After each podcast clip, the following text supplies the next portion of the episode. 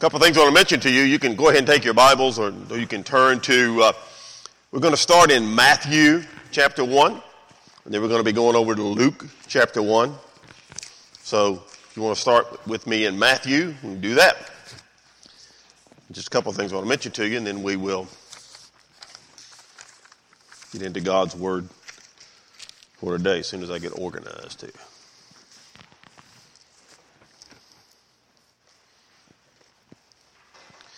What is this Saturday?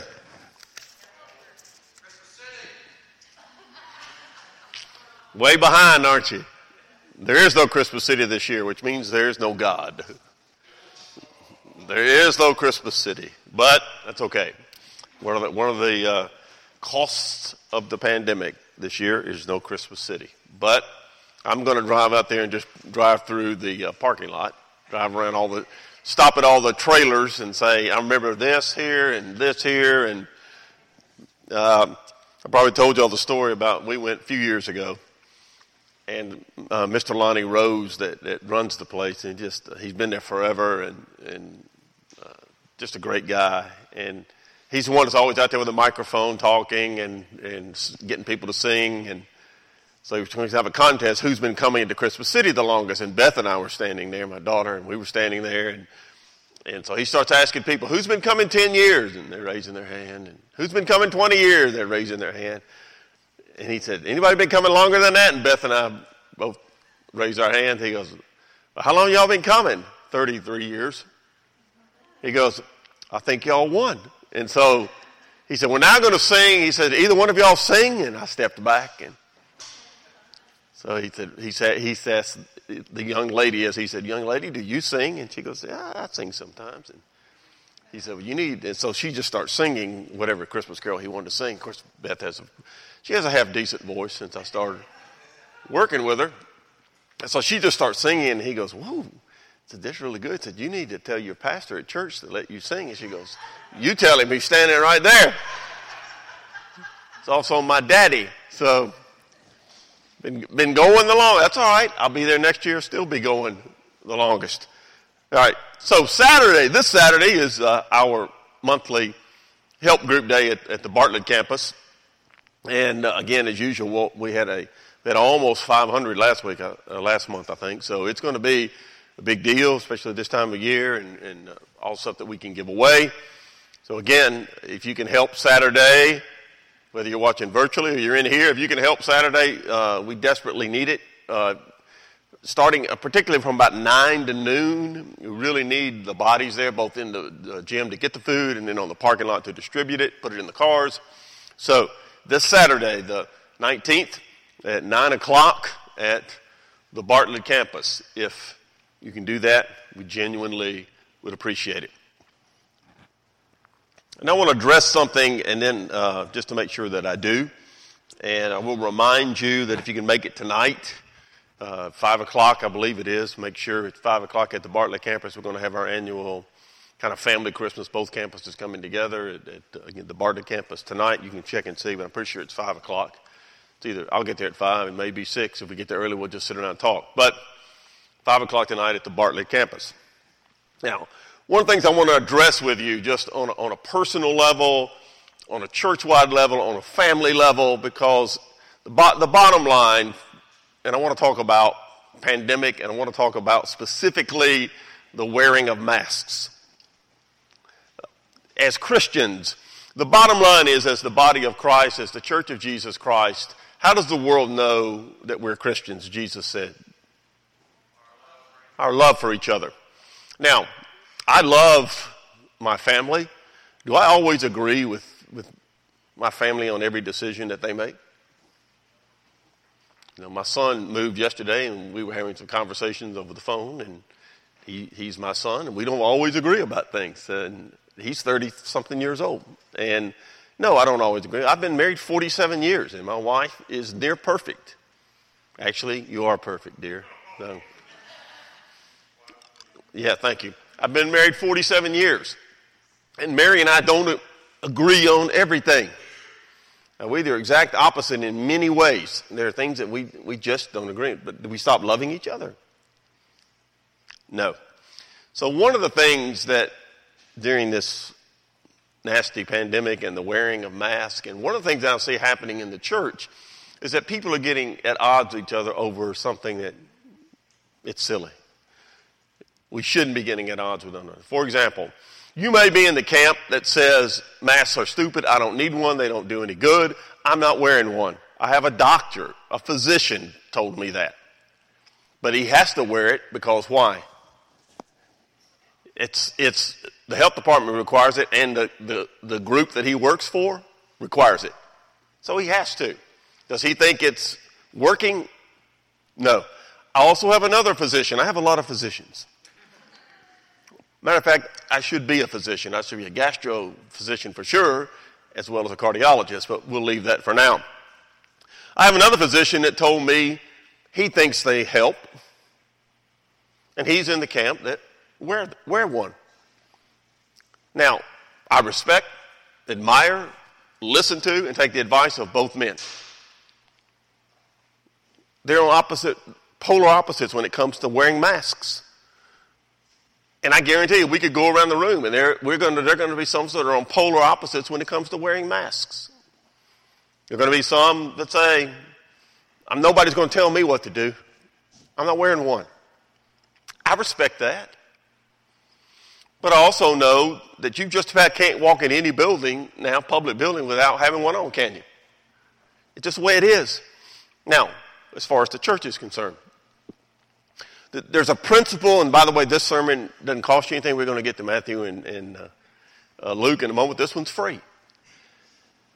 There's a principle in Scripture from the book of Romans called, in the body of Christ, amongst believers, forget the world for a moment, those of us that are born again, it's the body of Christ. There's a principle called freedom versus profitability. It has nothing to do with money. I'm free as a Christian, a child of God, to choose to wear a mask never.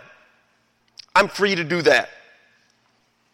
But the reason I wear one is, number one, this has nothing to do with freedom or profitability. This is another reason. Number one is because the health department requires me to wear it at certain times, even in this building or in our other building. It's just required in certain settings. We'll talk about that in a moment. But the freedom versus profitability principle is the one I really want to dwell on, because this is where loving each other comes into play. It's very important. There are certain people within the body of Christ, Christians at Christ Church, that feel like that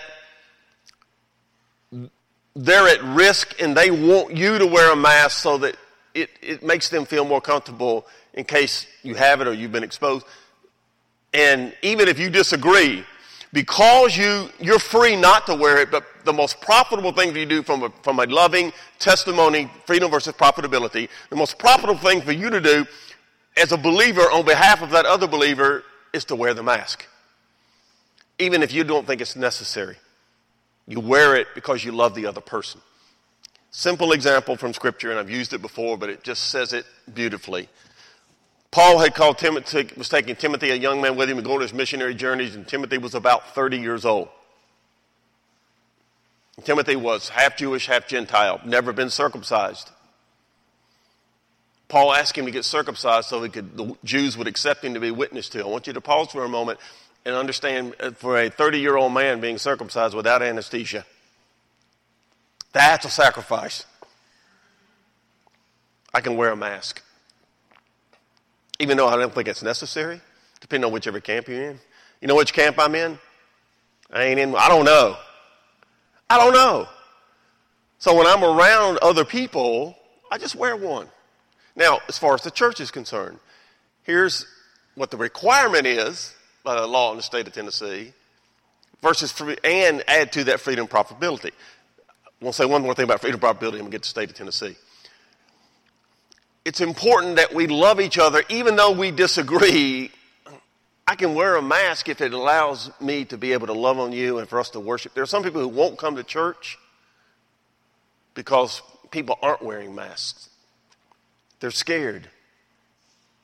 So shouldn't I wear a mask to encourage my brother or sister in Christ to come?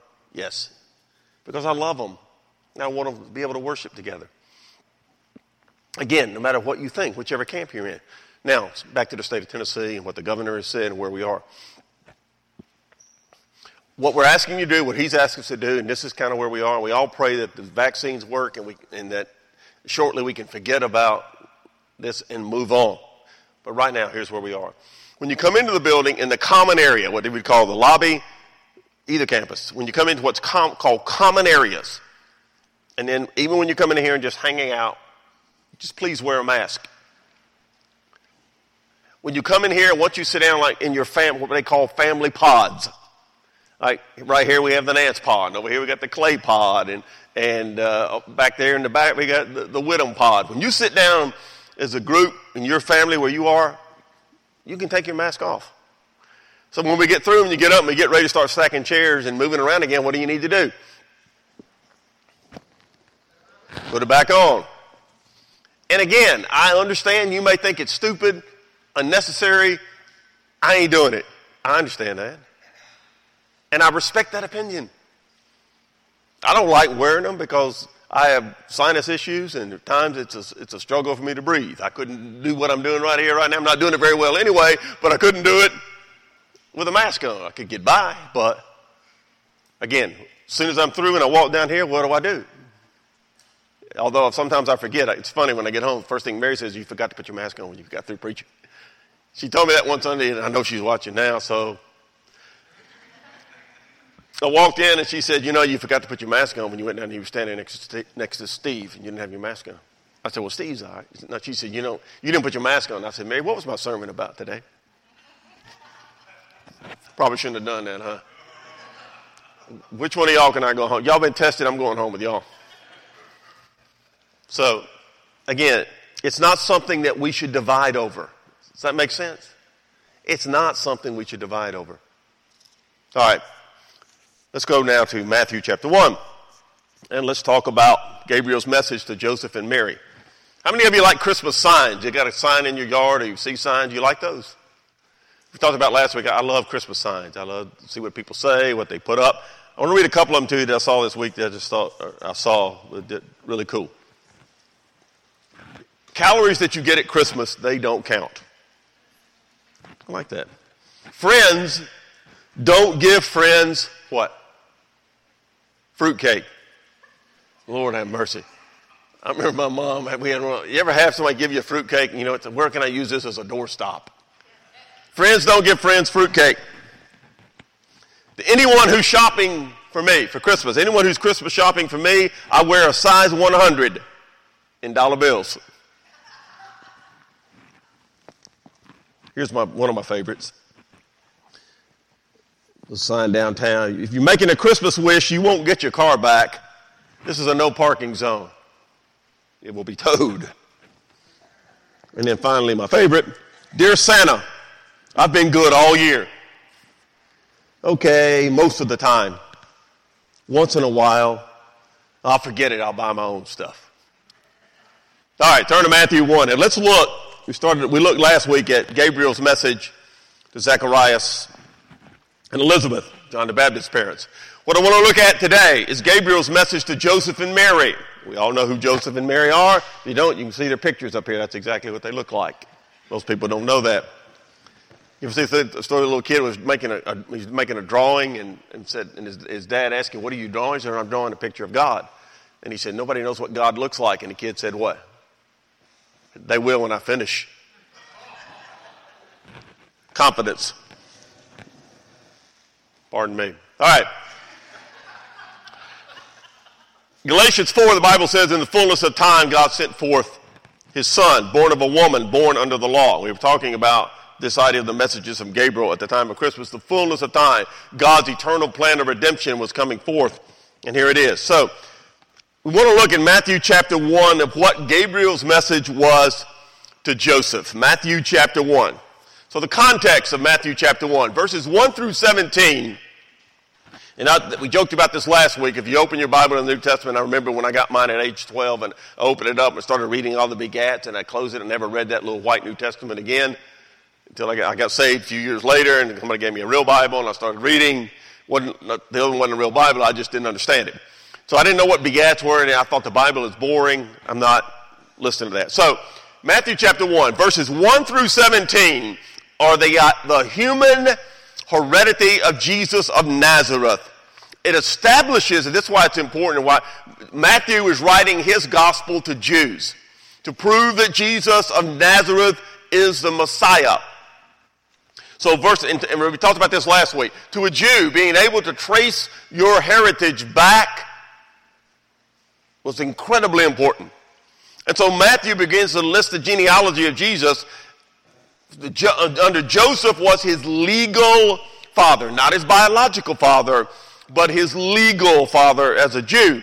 And so verses 1 through 17 is Jesus' human heredity, his genealogy, that establishes in the mind of a Jew Jesus' legal right to the throne of David.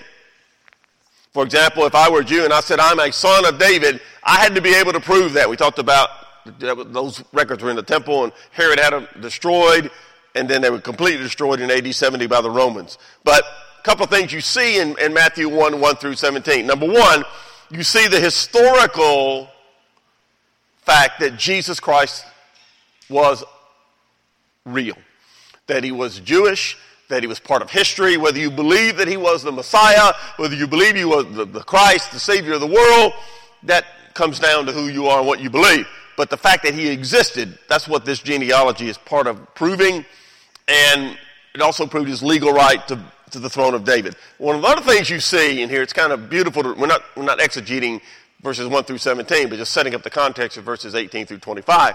One of the things you see in verses 1 through 17 is the grace of God. Four women are listed in the Jewish genealogy of Jesus of Nazareth, son of Joseph. Four women, Tamar, Rahab, Ruth, and Bathsheba. This was incredibly unusual because how did Jews view women? They looked at them like they were property. That was their mindset. That's the way they looked at it. So the fact that in the genealogy of Jesus of Nazareth, who is the Messiah, that women are listed, is literally showing the high opinion that God had of women, and to make a point that the church is neither male nor female, Jew nor Gentile, slave nor free. We're one in Jesus Christ. So you see the grace of God. So the point is, Joseph is Jesus' legal dad, even though not his biological one. Now, our text for today, verses 18 through 25, verses 1 through 17, you see Jesus' human heredity. Verses 18 through 25, you see his divine heredity. And the idea is this. Look at verse 16 for just a moment. Verse 16. And Jacob begat Joseph, the husband of Mary. It's one of the most important verses in the Bible. Joseph, even though it doesn't look like it. Verse 16. Jacob begot Joseph, the husband of Mary, of whom was born Jesus, who is called Christ, or Savior, Anointed One, or in the mind of a Jew, Messiah. That verse 16, where it says husband of Mary, notice, it's not father of Jesus, it's husband of Mary. And it says of whom. There, that is Greek, feminine, singular. So in other words, Jesus' earthly parents were Joseph and Mary. Mary birthed him, but Joseph was not the seed through whom Jesus was born. She was impregnated by the Holy Spirit, not by Joseph, the virgin birth. And why is this so important? We're not just necessarily talking about the virgin birth today. We'll deal with that next week a little bit. Why is that important?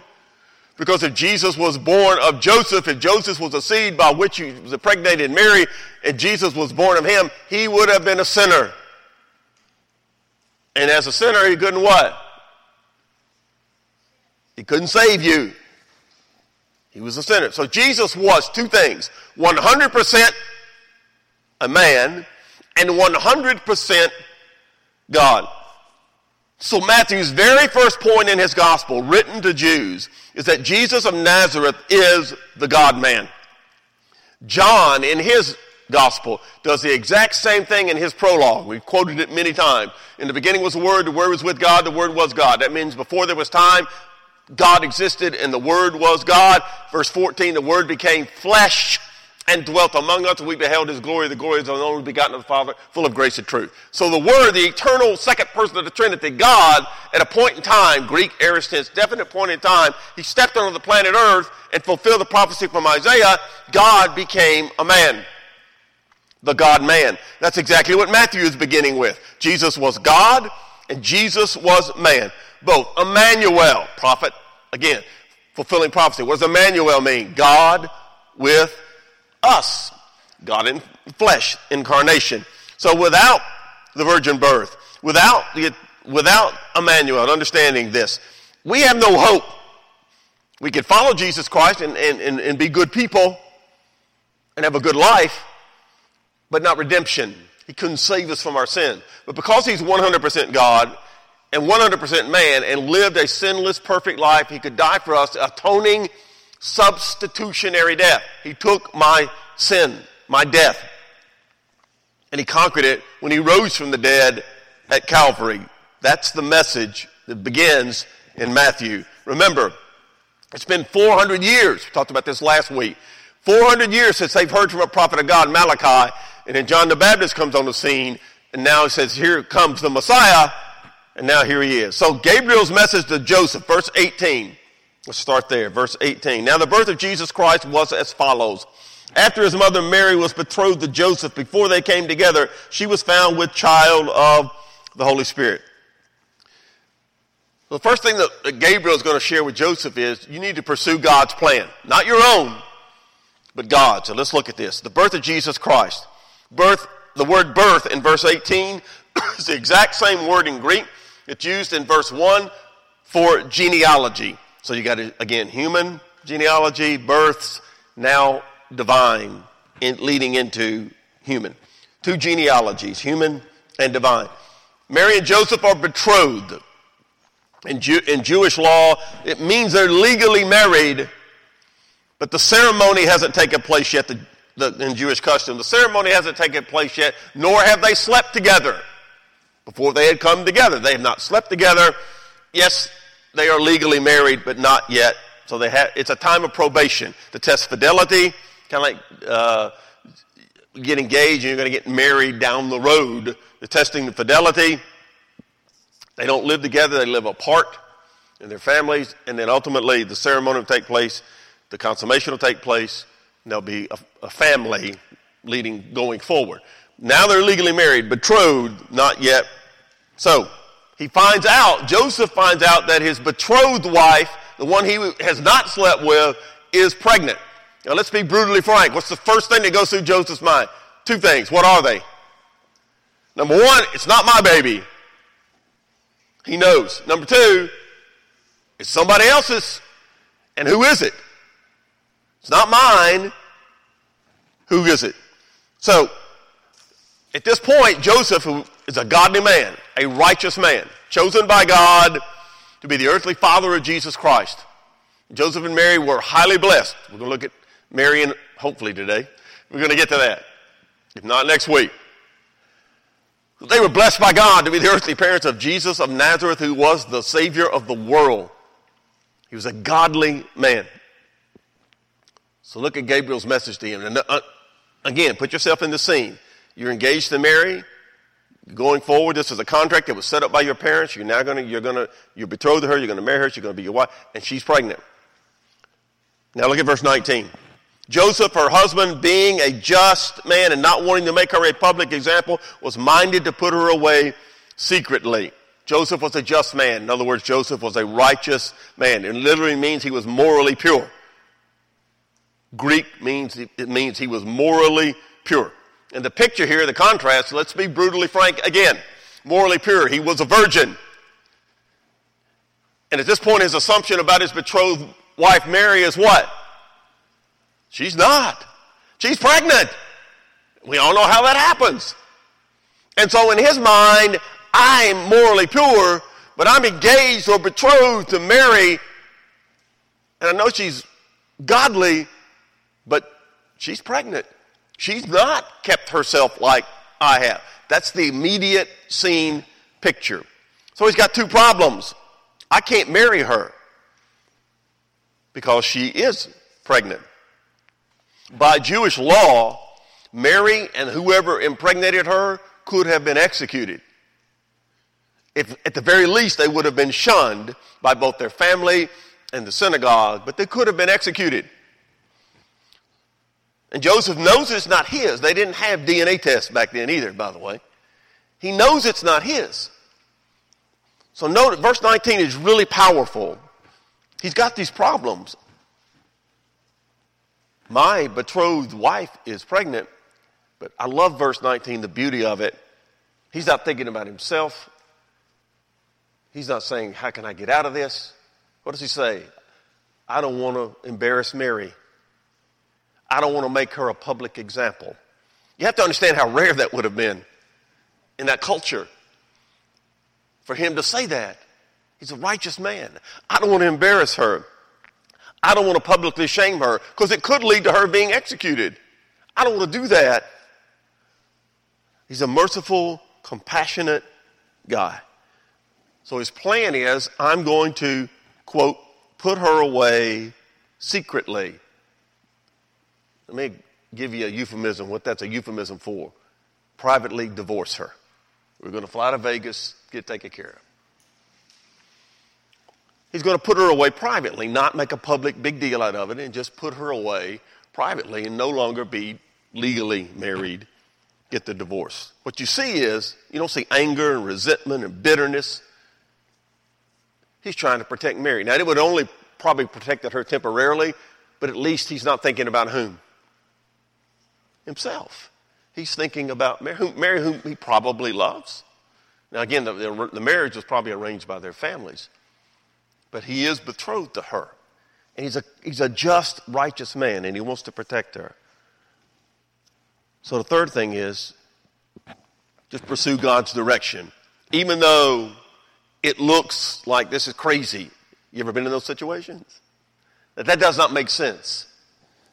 So look what Gabriel says, verse 20. While he thought about these things, and I bet he's thinking about them a lot. While he thought about these things, behold, an angel of the Lord appeared to him in a dream, saying, Joseph, son of David, do not be afraid to take to you Mary, your wife. By the way, is he afraid to take Mary to be his wife? Of course he is. We just talked about that.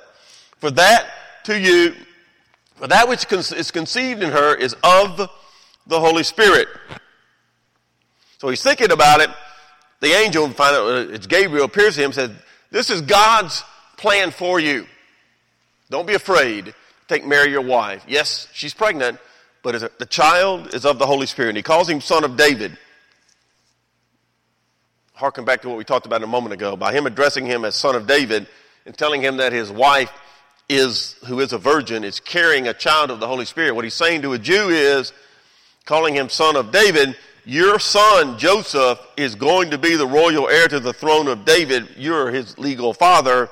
And Mary is carrying in her womb the God-man or the Messiah.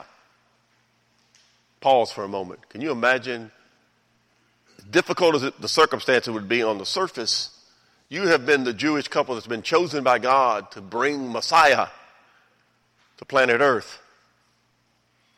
Now again, many of them were confused. Even the disciples were confused about the role of the Messiah. What the Messiah was supposed to do is overthrow Rome and set up the kingdom. A lot of confusion here, a lot going on. But Joseph is being told by Gabriel, you got to trust God. Does Joseph trust God? He does. He's a righteous man. Doesn't make sense. Doesn't seem logical. But we talked about it a million times. God's way is always what? Perfect.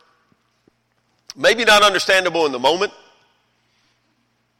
Mary and I talk about this almost every day right now, what we're going through.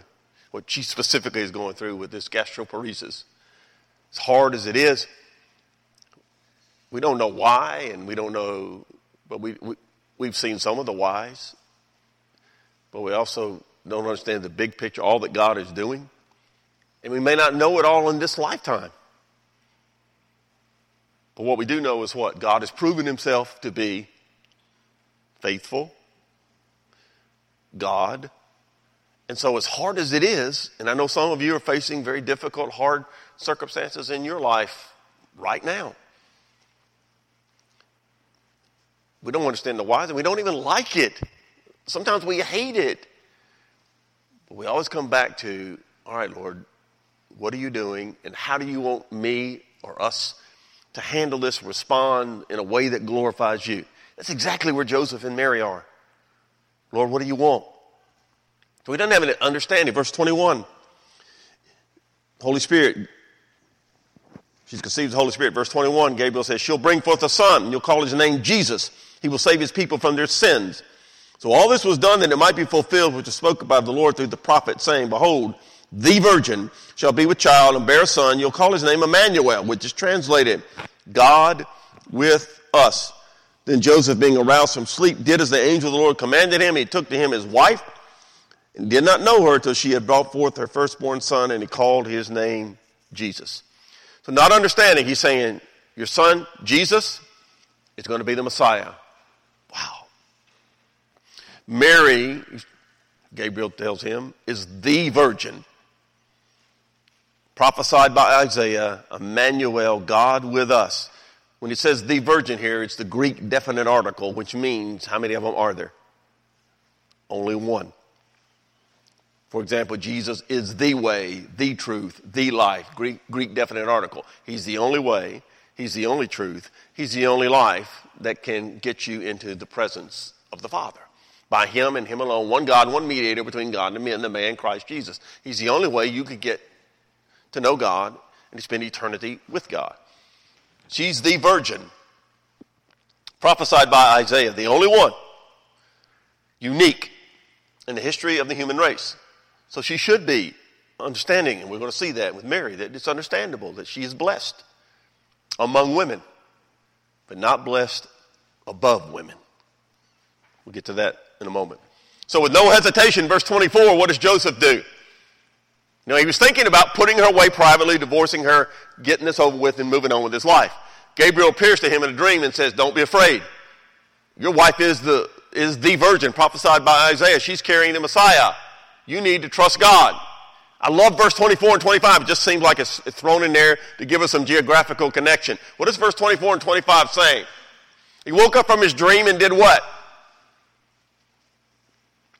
Exactly what God asked him to do. You ever struggle with doing exactly what God asked you to do? I do. Because sometimes I don't understand it, or I don't like it, or I'm confused. Maybe we need to have a meeting. Maybe we need to talk. And God said, just do this. Remember now, this could have been costly to him, both with his family, with the synagogue. He's a carpenter. I'm not doing business with Joseph. Look at Mary. He just goes home, does what he's supposed to do, and he doesn't sleep with Mary until after their child, till Jesus is born. He obeys God with no hesitation. He's a godly man. He obeyed, totally committed to God. Their future, what Joseph and Mary were looking forward to, number one was the 70-mile journey to Bethlehem, prophesied. Micah, Bethlehem would be the birthplace of the Messiah, so they're going to have to go to Bethlehem. The whole census being called by the Romans, God's in control of all that. They're going to have to go to Bethlehem. That's a 70-mile journey they have to make with a 9-month pregnant wife. I didn't go anywhere when my wife was 9 months pregnant except to the refrigerator and back for her. They got to go 70 miles and probably walk it. Maybe she rode on a donkey, but they were poor. Good chance they had to walk the 70 miles to get to Bethlehem. Then they had to go 90 miles to Egypt to escape Herod when he decided he was going to kill all the boys under a certain age. So they had to flee to Egypt. That was 90 miles. Had to get to Egypt. They walked. By the way, that's desert terrain. Wait a minute, we're the parents of the Messiah. We can't get better than this. Jesus, the Messiah, is my boy. I can't get a ride. You just trust God. Yeah, it's not easy. Sometimes it's really hard to trust God. Joseph was a godly man. He's Jesus' earthly father. And we really don't see much in Scripture. You see this here. He was a righteous Jew, a humble servant of God. He had Jesus, we see, he gets Jesus circumcised when, as the Jews on the 8th day, when he's supposed to, he gets him circumcised. He took Jesus to the temple, he took Jesus to the synagogues, and he celebrated the feast. The last time Joseph is mentioned in the Bible, you see him at Passover in Jerusalem celebrating one of the feasts. Joseph's response to Gabriel was just to do what God told him to do, to obey, to trust God, and then obey him. Now turn to Luke chapter 1. Let's see what Gabriel said to Mary. Luke chapter 1.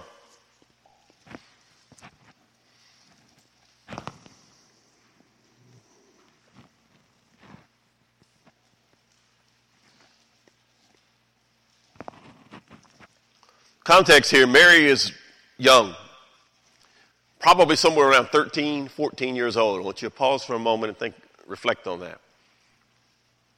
13, 14 years old, somewhere along there. She's simple, poor resident of a place called Nazareth. Look at chapter 2 for just a moment, verse 22. We'll come right back to 1. When the days of her purification, 2:22, according to the law of Moses, were completed, they brought Jesus to Jerusalem to present him to the Lord, where it's written in the law of the Lord, let every male who opens the womb shall be called holy to the Lord, and to offer a sacrifice according to what is said in the law of the Lord, a pair of turtle doves or 2 young pigeons.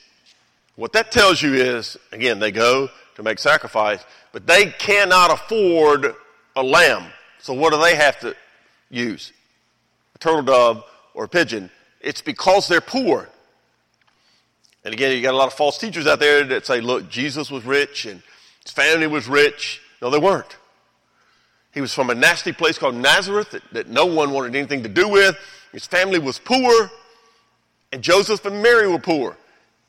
Again, pause for a moment and reflect on who did God choose to bring Messiah to planet Earth? 2 righteous, poor Jewish young people from a place called Nazareth that no one would even go to unless they had to. God's message is, the world sees one thing, I see what? The heart. The man looks at that outward appearance. Nazareth was in Galilee. You had Judea, you had Samaria, and you had Galilee. That was Palestine. Judea was where all the really cool Jews hung out. Galilee had Jews, and in between you had Samaritans they were half-breeds that nobody wanted anything to do with. And then the Jews in Galilee were kind of like white trash to the Jews down in Judea. They didn't want anything to do with them because they spent a lot of time with Gentiles, and they were considered unclean or not kosher. So the Jews in Judea, the highbrows, the Pharisees, and the rabbis, and all, they wanted nothing to do with the Jews in Galilee and looked down on them. It's a small village of only about 100 people. It's about 100 miles north of Jerusalem.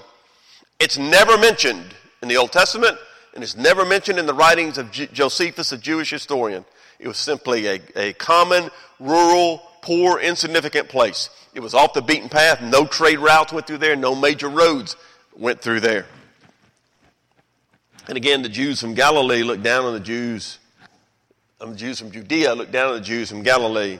In John chapter 1, the Bible says this. Philip found Nathanael, and he said to him, we found him of whom Moses in the law and also the prophets wrote, Jesus of Nazareth, the son of Joseph. And Nathanael said to him, can anything good come out of Nazareth? And Philip said, come and see. In other words, Philip goes to Nathanael and says, we found the Messiah, the one that Moses and the prophets talked about. It's Jesus of Nazareth. And what's Nathanael's answer? It can't be. Nothing good happens in Nazareth. Nothing good comes out of there. That cannot be the home of the Messiah. It can't be. Yet it was. This is the person, this is the place that God chose. The parents of the Messiah. Mary is a poor, insignificant, 13-year-old girl from a poor, insignificant place called Nazareth. Verse 26 of chapter 1, Luke. In the 6th month, 6th month means 6th month of Elizabeth's pregnancy with John the Baptist, we talked about last week. In the 6th month, the angel Gabriel was sent by God to a city of Galilee named Nazareth to a virgin betrothed to a man whose name was Joseph of the house of David. There's that legal thing again. The virgin's name was Mary. And having come in, the angel said to her, "Rejoice, highly favored one. The Lord is with you. Blessed are you among women." You need to circle, write, highlight the word among women. When she saw him, she was troubled at his saying and considered what manner of greeting this was. What? And then the angel said to her, "Don't be afraid, Mary, for you have found favor with God." One of the things you see repeatedly in the Christmas story, to think for a moment, we all know the Christmas story and have heard it over and over again and read it to our kids and done seen plays. Every time the angel shows up to talk to somebody, what's the first thing the angel says? Don't be afraid. To the shepherds, Joseph, to Mary, don't be afraid. In other words, that's probably a fearful scene to have an angel just kind of show up to talk to you. Yeah, I can see that. So we'll see the shepherds next week. It wasn't just one. Gabriel has a message, but there are thousands upon thousands there. They were afraid. I would be too. Joseph was, and Mary is. And Gabriel, I love that because God, first thing God does is, let me reassure you, it's okay. Don't be afraid. Don't be afraid. I got something cool to tell you. That's the way angels talk. I got something cool to tell you. You're really going to like this. Don't be afraid. So Gabriel's message to Mary, you're favored by God. Verse 28 and verse 30 says it twice. This is so important theologically. The word favored in Greek means you are a recipient of grace. You don't deserve it intrinsically by nature. For example, how are we saved? For by grace you're saved through faith. That's not of works, not of you. You don't deserve it. That's literally what Gabriel is saying to Mary. You're favored by God. Not that you deserve it, not by nature. You're a recipient of grace just like anyone else would be. This is a time, verse 28, to rejoice. Verse 28, quote, "The Lord is with you. You're blessed among women." As I said earlier, not above women. Don't be afraid. Here's the point. Not to belabor it, but it's important. Mary was the one God chose to be the earthly mother of the Messiah, to be the virgin for whom would carry the Christ child. She is the most blessed woman that has ever walked planet Earth. But she is not God.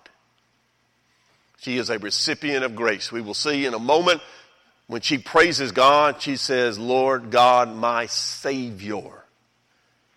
She was a sinner who had to be saved, just like you did, I did, and everyone else except Jesus of Nazareth, her son.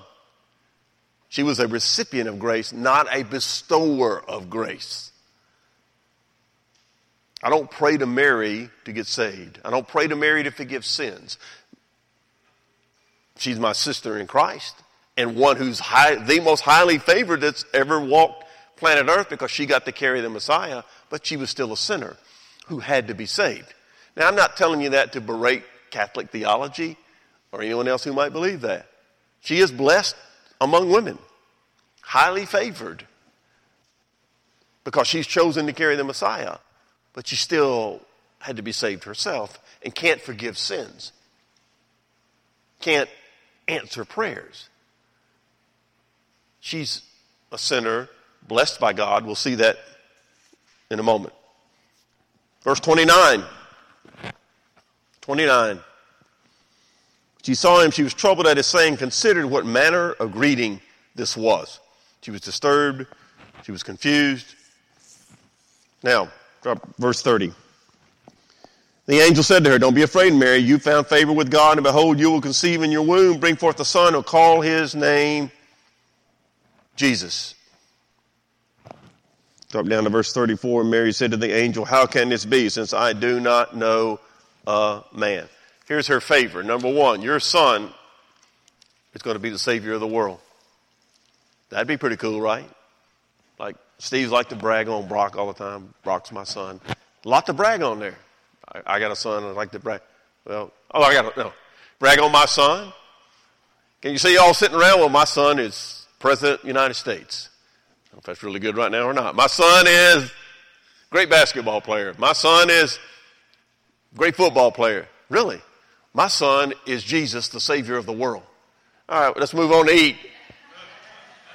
That conversation's over. Your son's going to be the Savior. Think about that. What mama wouldn't be proud of her boy? They're proud anyway. My son is the Messiah. I know most of you remember, some of you may be too young, particularly my generation and even younger, remember Larry King, the forever on CNN, the famous interviewer. And if you watch a Dodger baseball games, he's always sat on the front row at every Dodger baseball game. I think he still does. I don't know if he's still alive or not. Larry King. Larry King was Jewish, and I used to listen to him because he was a great interviewer, I thought. And he was asked one time if there's anybody in history that you would like to interview, who would it be and what would you ask them? You know what his answer was? I want to interview Jesus of Nazareth. Remember, he was Jewish. Didn't claim to be a Christian. I don't think he claimed to be religious at all, but he said, I want to interview Jesus of Nazareth, and I want to ask him one question. Were you born of a virgin? Because if he was, that explains history to me. That's what Larry King said. See how significant the virgin birth is. Again, you got theologians now in churches and all over our country saying, no, it's not a big deal. Yes, it is. He couldn't be the sinless Savior of mankind if he was born, if his mother was not a virgin. Your son's going to be the Savior of the world. But how else was she favored? Verse 32, your son will be great. Great. That's a direct reference to Psalm 47:2, which says, the Lord Most High is awesome. He's a great king over all the earth. The literal of the original language means he is exceedingly mighty and extraordinary. He's deity. He's above all this. He's God. Not only will your son be the Savior, not only will your son be great, your son will be, verse 32, the Son of the Highest.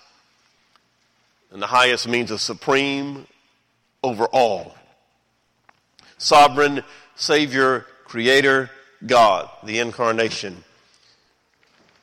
In Ephesians chapter 1, the Bible says, Jesus is far above all principality and power and might and dominion and every name that is named, not only in this age, but in the age to come. He is eternal God. Verse 32, your son's going to sit on the throne of David. Your son, verse 33, will reign forever. Verse 33, your son will have a kingdom with no end. All of these things are a direct reference to what it said earlier to Joseph, that he would be the son of David, to sit on the throne of David, God's covenant promise to David. I'm going to read it to you from 2 Samuel chapter 7. Speaking to David says, when your days are fulfilled, David, and you rest with your fathers, I, God, will set up your seed after you who will come from your body, and I will establish his kingdom. He shall build a house for my name, and I will establish the throne of his kingdom forever. David was the great king, man after God's own heart, the great king of Israel. And God said to him, your seed is going to be the eternal king, the King of Kings. His kingdom will be eternal, will be forever, and he will sit on the throne of David. That's what Gabriel is telling Mary. Your son, Jesus, is the fulfillment of the Davidic covenant. Verse 35, your son will be that Holy One. Verse 35, your son will be the Son of God. Isaiah chapter 9 says, unto us a child is born, unto us a son is given, and the government will be upon his shoulder. His name will be called Wonderful Counselor, Mighty God, Everlasting Father, Prince of Peace. The child that was to be born would be the Son of God who is given, and he will have the eternal government. He will be Mighty God, Everlasting Father, Prince of Peace. Your son, Mary, is the fulfillment of everything the Old Testament talked about. Messiah, the God-man. That's who he is. Now, let's briefly look at what Mary, how Mary responds down in verse 38. Look at her faith. Gabriel says, all this is going to happen because with God, nothing's impossible. And then verse 38, Mary said, behold, the maidservant of the Lord, exclamation point. Let it be to me according to your word. And the angel departed from her. Notice, maidservant of the Lord. I'm a servant of your will, God, whatever you want for me, okay. I'm surrendered to your word. I trust you. I will obey you. And then you get into what's been called the Magnificat, from Latin, of this section of Scripture, Mary's Magnificat, her song of praise. That's literally what it means. Now, Mary, again, is a 13-year-old girl. I want you to we've got just enough time, set the stage for this, and then we're going to look at it. Mary's a 13-year-old girl, righteous, godly. The only time she's ever heard Scripture was when it was read to her in synagogue. She would not have had her own personal copy. The rabbis had that. So the only time she's heard it was when it was read to her at synagogue, and then they would talk about it in her family. It's a godly home. Well, she's not openly saying, I like this, I'll use this in my song, I'll use this. This is coming from her heart.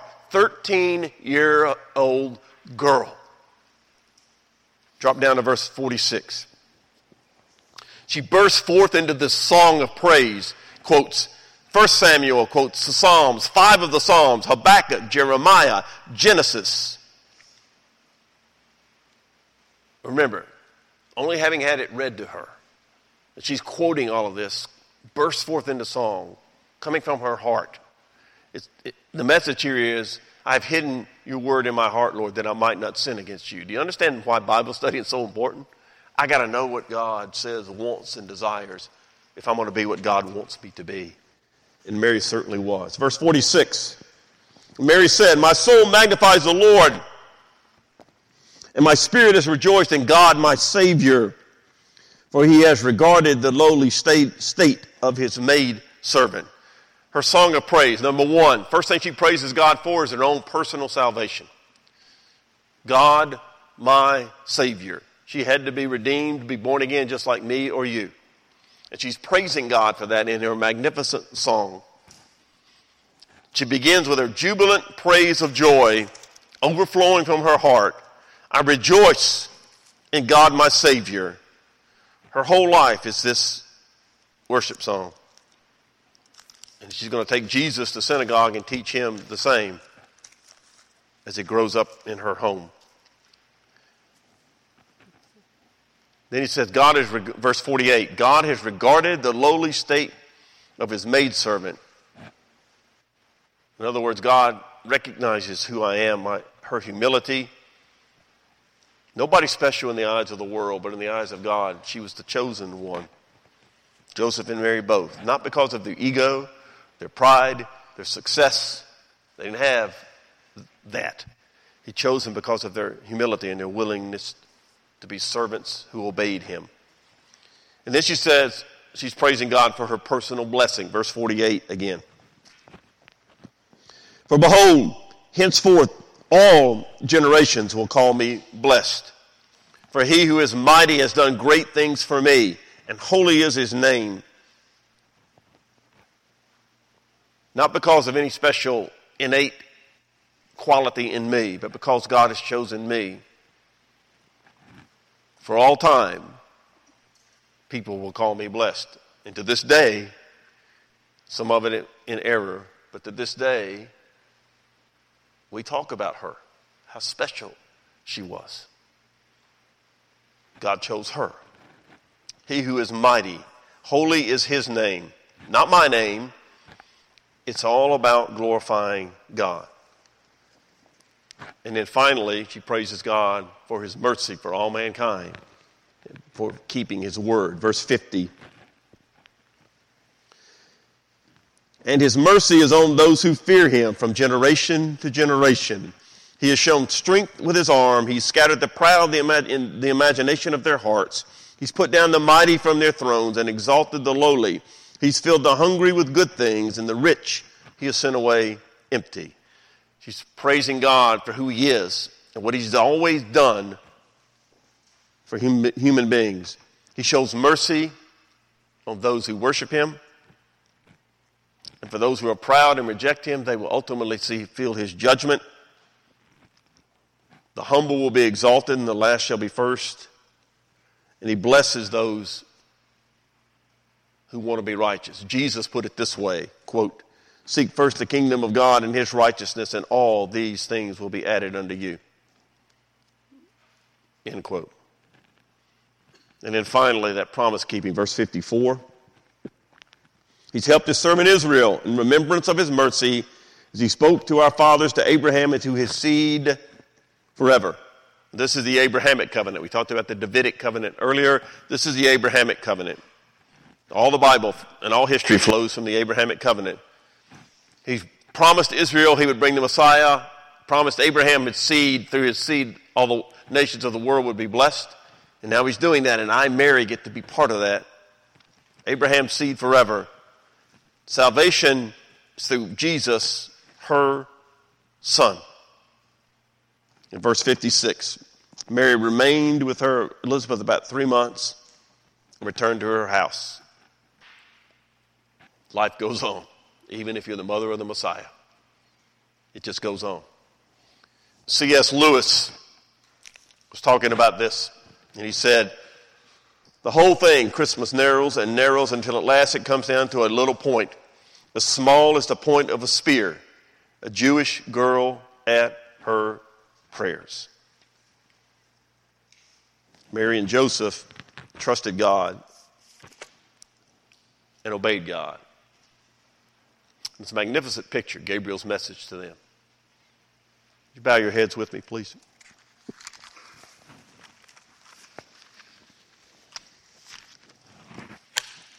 Father, as we close out our time together today, we just thank you for history. For Jesus of Nazareth, we thank you for his parents, both Joseph and Mary, that they were godly, they were righteous, confronted, afraid, confused, but their ultimate decision was, Lord, whatever you want, I want. I'm your servant. I trust you. I obey you. Whatever the consequences are, I trust you, Lord. I pray my life for all of us that we can have that kind of faith, because it's hard. Sometimes it's just hard, but you know you're carrying us, you're beyond us, you know what you're doing, and one day we'll know it. We just pray even something as simple as the birth of the Christ child, which is the most important event in history leading to the crucifixion and the resurrection, that we'd be excited about people understanding it in the real meaning. That message Gabriel had, don't be afraid. So we'll see next week, he says to the shepherds, God has sent you the Savior, peace on earth. Everybody talks about it. We find it in the person of Jesus of Nazareth. Lord, we commit this time to you in Jesus' name. Amen. Please stand if you're here as we close out our time together.